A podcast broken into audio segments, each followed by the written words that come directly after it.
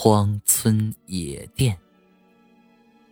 雨一直在下，斗大的雨点无情地击打在东风大货车的挡风玻璃上，杨斌的眼前一片模糊。天已经黑了，车灯如两条扭曲的蛇，在黑夜中蜿蜒前行。杨斌小心地驾驶着东风大货车，紧张地关注着前方。不久，他驶上一个山坡，看到孤零零的山坡上竟然盖了一座三层高的楼房，挂了招牌，写着住宿餐饮四个大字。杨斌把车停了下来，冒雨冲进了野店。野店里只有一个老人，老人把他带到了三楼。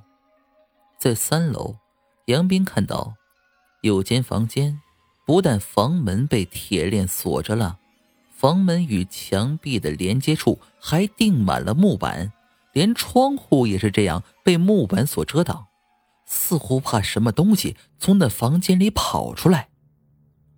杨斌奇怪，就问老人原因。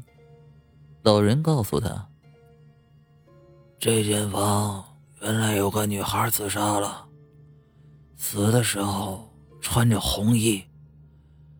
据说红衣自杀的女人成鬼都是恶鬼，能吸人魂魄。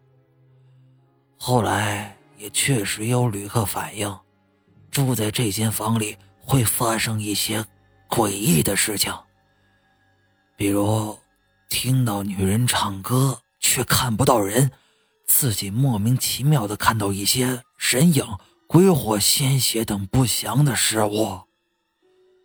老人说这话时，一道闪电骤然地从空中劈了下来，劈中屋外的一棵枯树，枯树轰然倒塌，被雷电劈中的地方闪出零星耀眼的蓝光。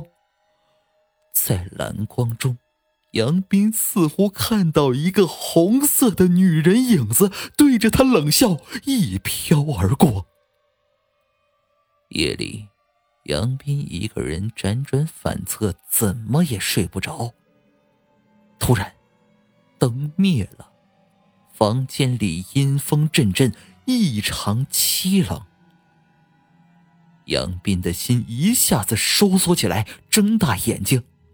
果然看到房间里闪起了几点幽幽鬼火，一个穿着红衣的女鬼唱着悲伤的歌曲慢慢地飘来，女鬼满面血污，两个眼眶里根本就没有眼珠，幽幽地盯着杨斌看，两只手扭着自己的耳朵，竟生生地把自己的脑袋拧了下来，直递向杨斌面前。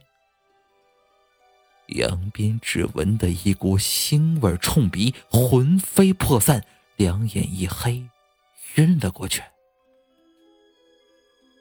那女鬼冷笑几声，低头查看，确定杨斌被吓晕后，找出一根绳子拴住他。原来这女鬼是一个女人假扮的，和店主合谋吓晕旅客，然后抢劫财物。店主走了出来，从杨斌身上搜出钱包，拿出一看，怪叫一声，吓倒在地。假扮女鬼的女人不知道发生了什么，走过来一看，原来杨斌的钱包里全是冥币。这时，女人感到身后一阵阴风拂过，杨斌躺在地上，睁开眼睛，叹了口气：“